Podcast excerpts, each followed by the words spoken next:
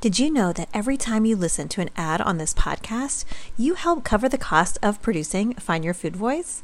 Thank you to our sponsor, Equilibria Daily Women's Microbiome Defense. Because of them, my team and I can continue our independent podcast. Equilibria is a women owned wellness brand with unique science backed products that help bring your mind and back, my mind and body back into harmony. EQ's Daily Women's Microbiome Defense is a three in one capsule that supports your digestive health and promotes gut barrier protection. It also promotes optimal vaginal pH. These probiotics were chosen because they are studied for women's health.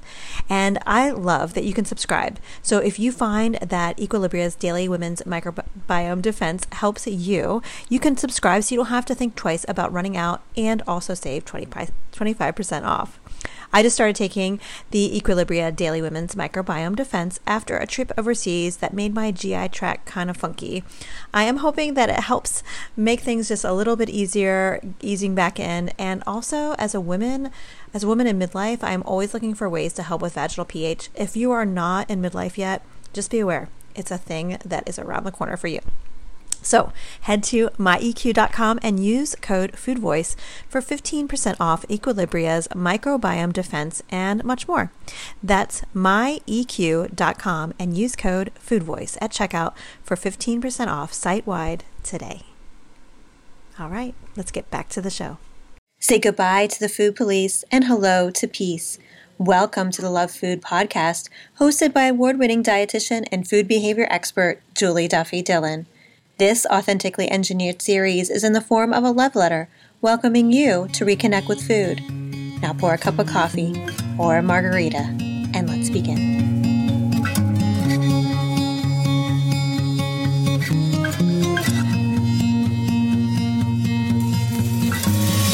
Hi, and welcome to episode 34 of the Love Food Podcast. I am Julie Duffy Dillon, registered dietitian and food peace promoter. I'm so glad you're here. Thank you for connecting today. And before we get to today's letter to food, I want to let you know that I have a cool new thing that I want to share with you. And many of you have contacted me over the last few months wondering where you could get your own food peace syllabus. And if you're new to the Love Food podcast, we have a food peace syllabus. Um, it's this kind of resource for all of the books and videos and apps and blogs that um, myself and other people who are on the show that we have gathered to further help cultivate a person's food peace journey and positive body image. And I have put together a resource. So you don't have to go through each show notes and um, listen to all the podcasts again. I have put together a resource so you can have it all in one place. And all you need to do to get it, it's really easy. You just go to my website, juliedillonrd.com, and be sure to spell Dillon like Matt or Kevin Dillon, not Bob Dylan. Um, so D I L L O N. So go to juliedillonrd.com and you will find a place for you to um, sign up for my email list. So you will get the food peace syllabus directly to your email. And the thing that's really cool about this food peace syllabus is it will have, um, it'll be a PDF and there's links to all the resources right there for you. And um, so you can have access to all of them right at your fingertips. And by signing up for my food peace syllabus, what you're signing up for is just this free weekly newsletter that I send out every Tuesday. Um, there's no spam ever. It's just um, a link to my most current episode and then any other resource that I've been um, noticing throughout the week or any news story that I think is important that will help you further your your um, journey with your relationship with food. So I hope that helps. And I can't wait to hear what you think about this food peace syllabus. And let's go ahead and get to today's letter.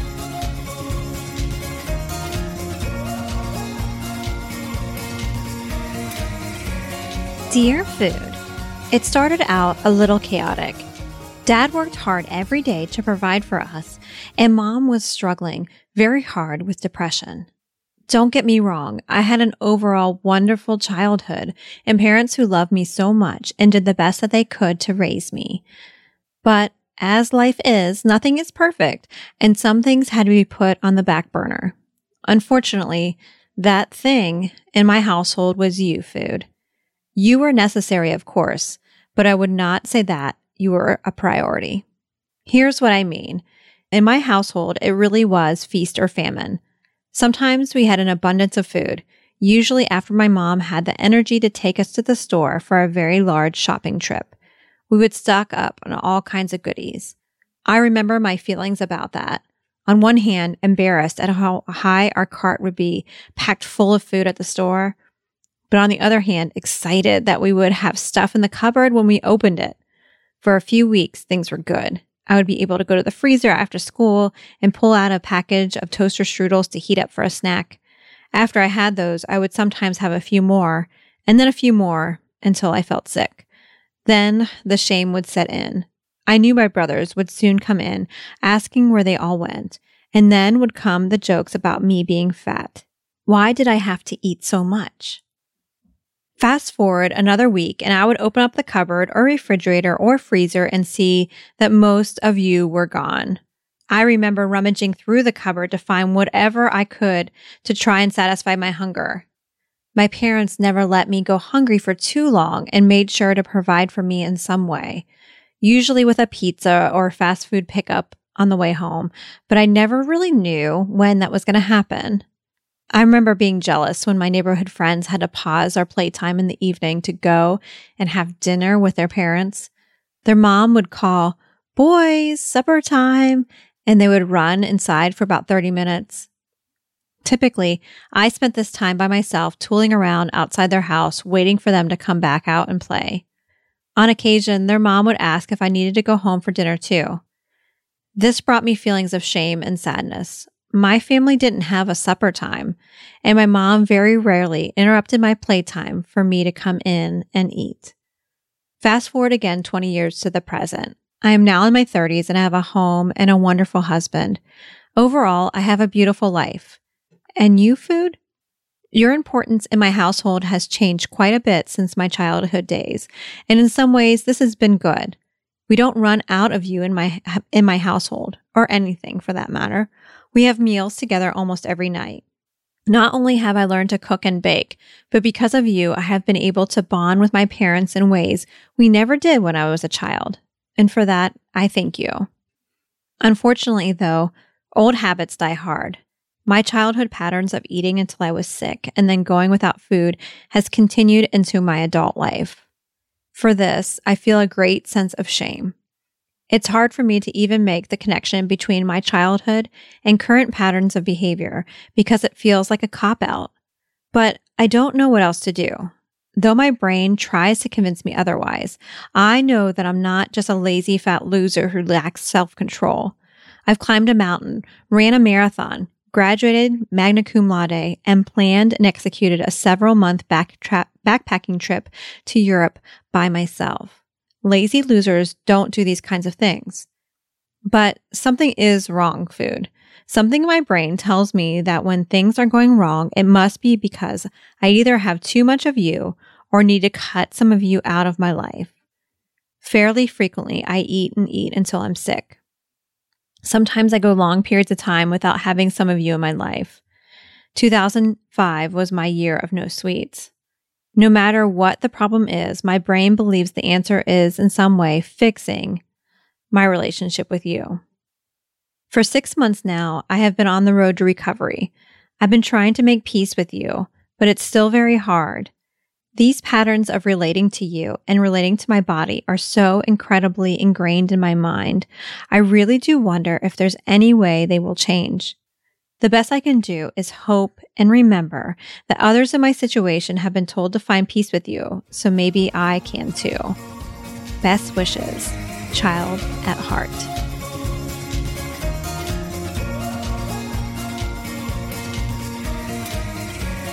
Child at heart, thank you so much for your letter. I really appreciate you putting down those words and experiences and describing the way that you're currently relating to food. I think you've brought up a really important topic that I don't hear a lot of people talking about when it relates to food and our body and how we relate to all those things, and that's food insecurity. I think um, you know, people often will talk about poverty or um, not having access to food enough, but I don't think they really. I don't think there's a lot of conversations about how that long term affects our ways of relating to food. And I, I do think it's something that's really important. I don't think it's a cop out. You know, you never knew when you were going to have a meal. Um, you also had a parent that was experiencing a chronic, very hard to treat illness, um, her depression. So those are two really stressful things. And I, I can, I know without a doubt, there were many needs that you did not get met. Um, and I don't think it was anyone's fault. I think it's just what happened. And I don't think it's a cop out to for you to explain that this is the reason why you have a complicated relationship with food. Um, but I think we have something else to blame. You know, we do live in this world that considers fat people to be lazy losers, like you said, you know, that that's a stereotype that you have in your head and you've integrated into your brain about yourself, um, which there's no basis in it. It's just a cultural kind of myth. And I, th- I kind of wonder, like you mentioned all these accomplishments. I wonder if that's why you did all those things to kind of prove to the world, you know, even though you're assuming I'm a, a lazy loser, look at all the things I've done. That's, that kind of helps you to, to realize that I'm really not. Um, but, you know, I think your way of, being brought up around food is something that is complicated. And I also think it's something that you can heal from. So let's call another dietitian. Her name's Emily Fonnesbeck. She's a dietitian that um, also uses weight neutral, non diet approaches, just like myself. And I think she's going to have some insight for us. So let's give her a call.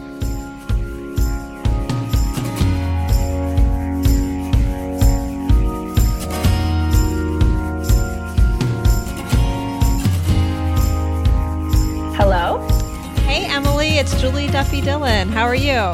I'm great. How are you? I'm doing great too. Thank you so much for taking the time out of your day to help me with this letter. Oh, my pleasure.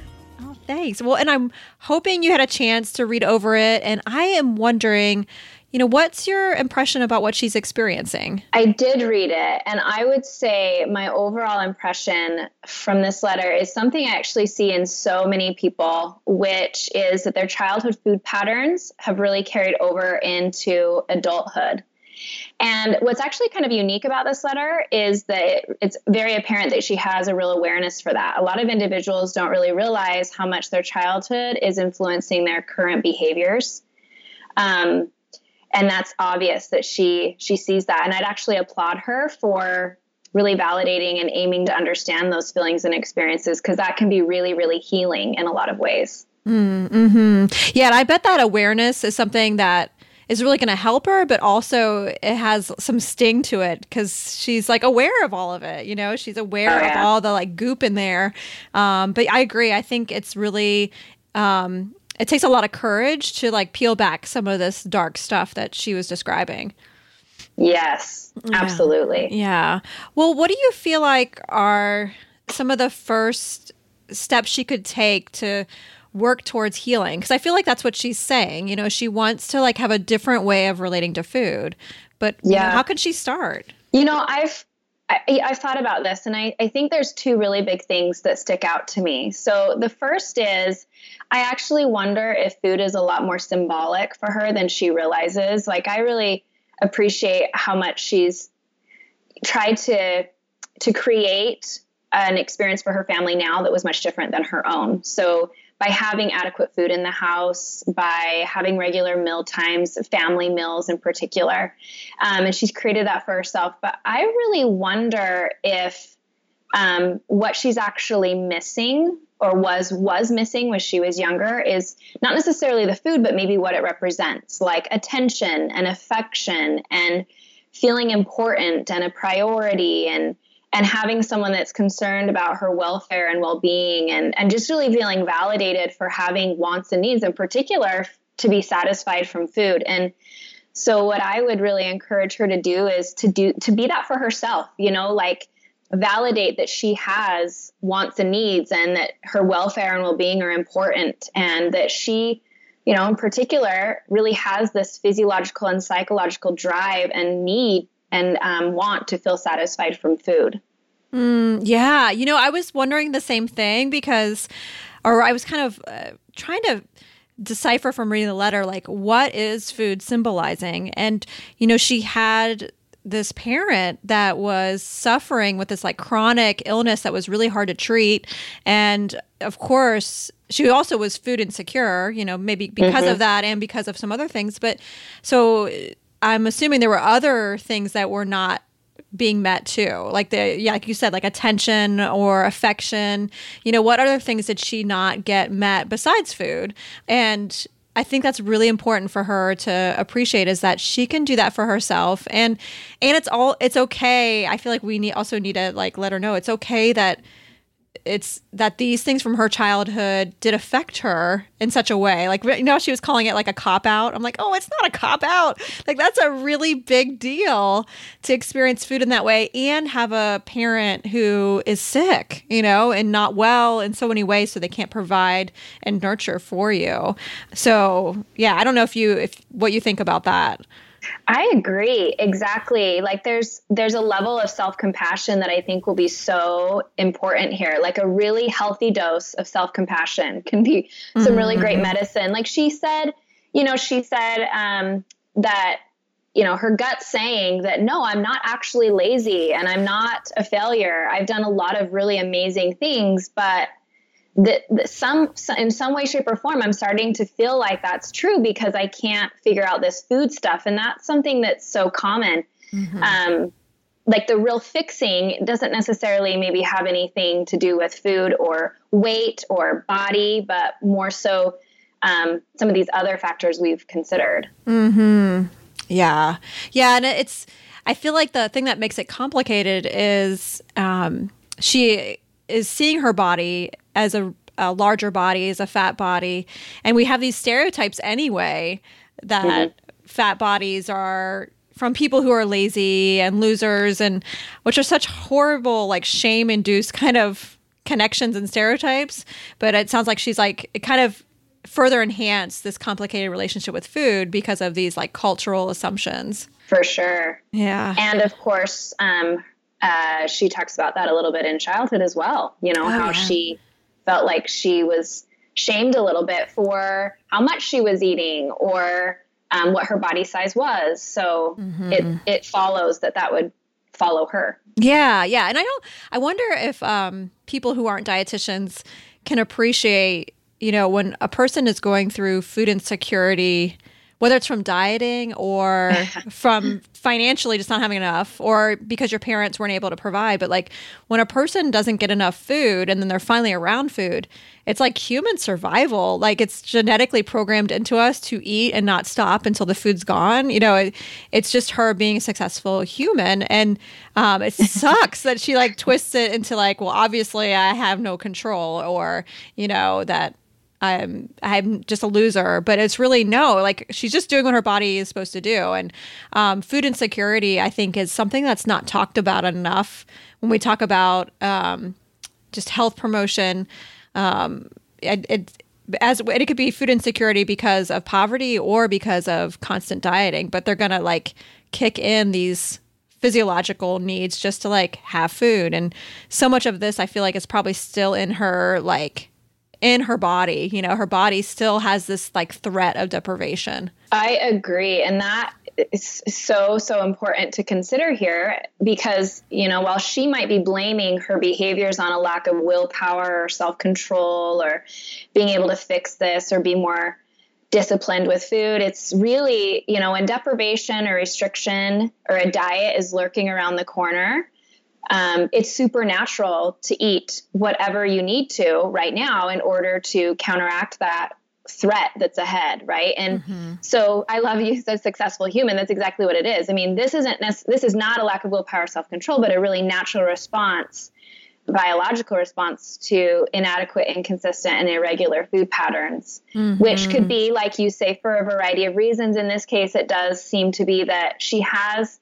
the means to buy the food. It's really just um, this real fear of overeating and and that's the real paradox right because mm-hmm. we're so mm-hmm. afraid of overeating then we restrict which only encourages overeating yes and that's why the pursuit of weight loss if like someone wants to heal the relationship with food the pursuit of weight loss can't be there because it's always going to be that threat of deprivation then. I'm like i feel like it's the conversation i'm having 20 times a day you know with people. Yeah. it's like why can't i work on losing weight and heal a relationship with food? I'm like it's because of this you know because it'll continue to be this cycle um, until someone just doesn't pursue it anymore.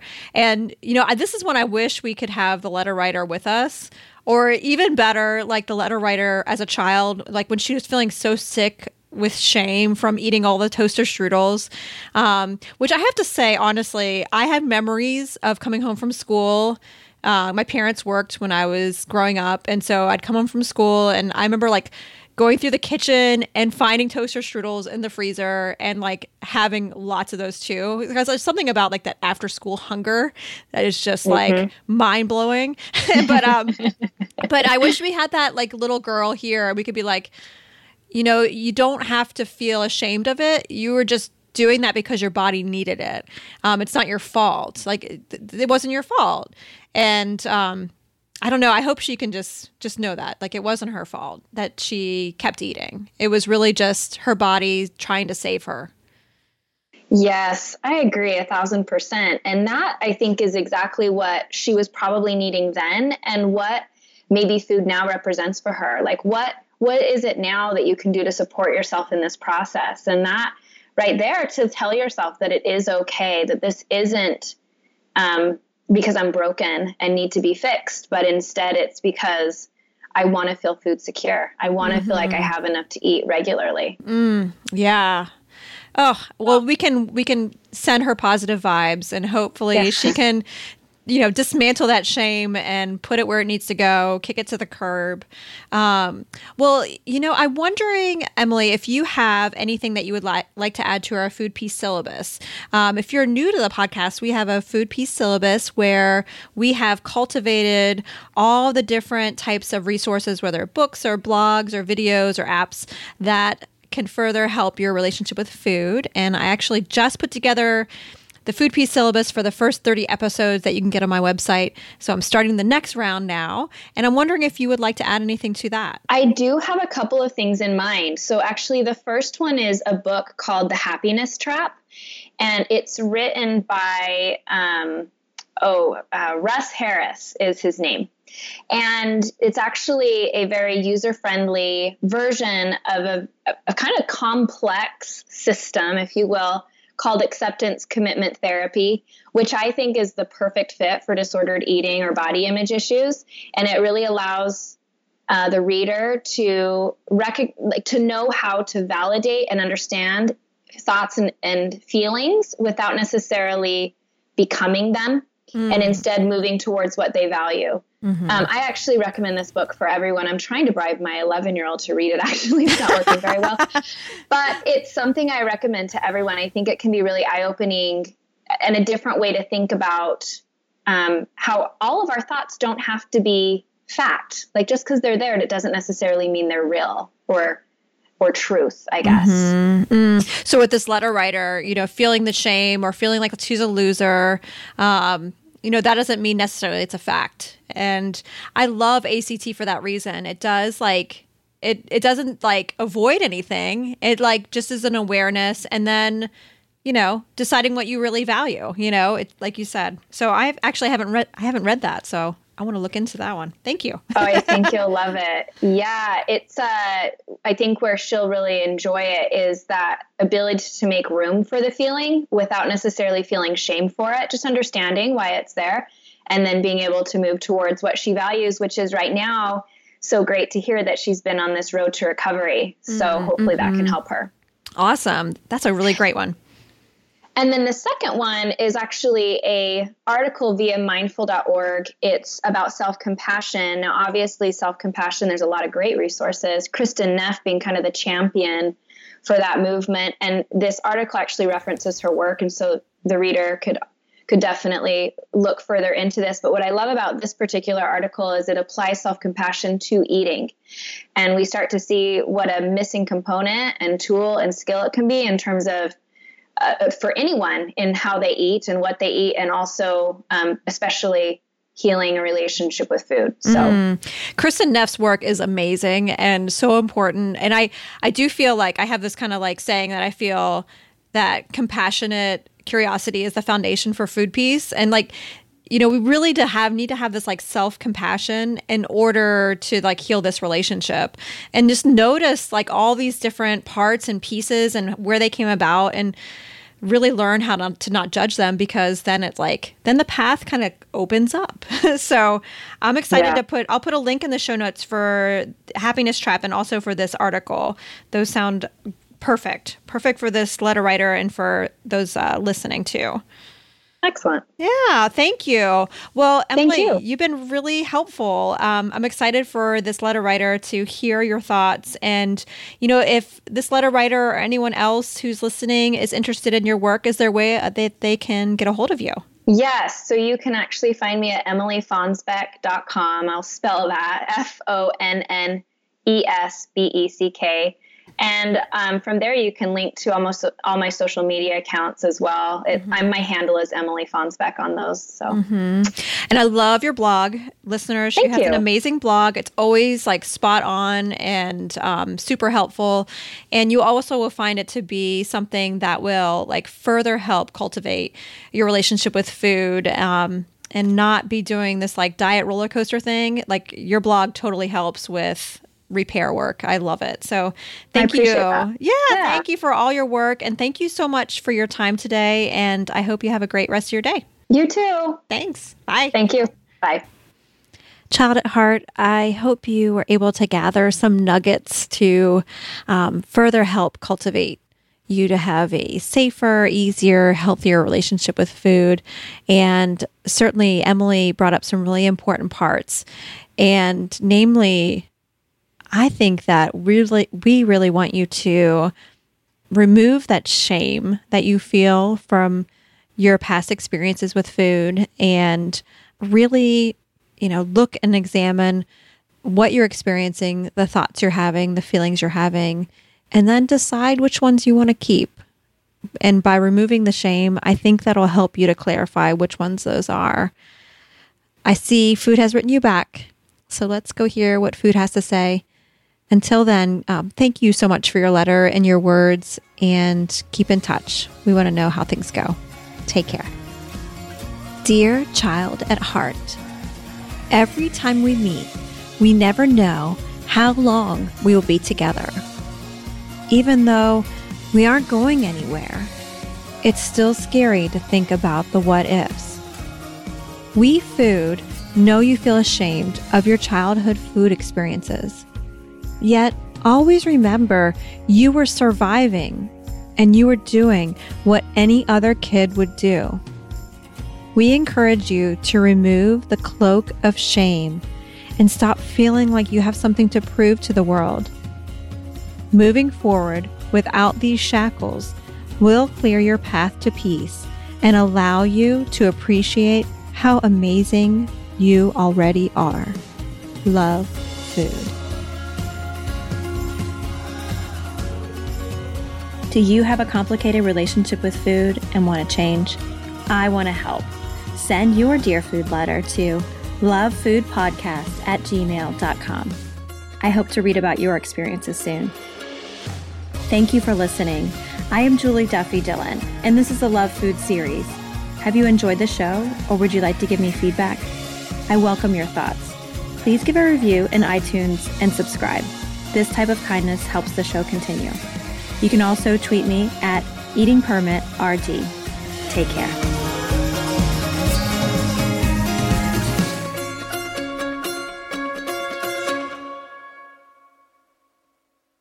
Save big on your Memorial Day barbecue, all in the Kroger app. Get three pound rolls of juicy 80% lean ground beef for $3.49 a pound with a digital coupon. Then get select varieties of flavorful Powerade, Body Armor Super Drink, or Arizona tea for 77 cents each, all with your card. Shop these deals at your local Kroger today, or tap the screen now to download the Kroger app to save big today. Kroger, fresh for everyone. Prices and product availability subject to change. Restrictions apply. See site for details.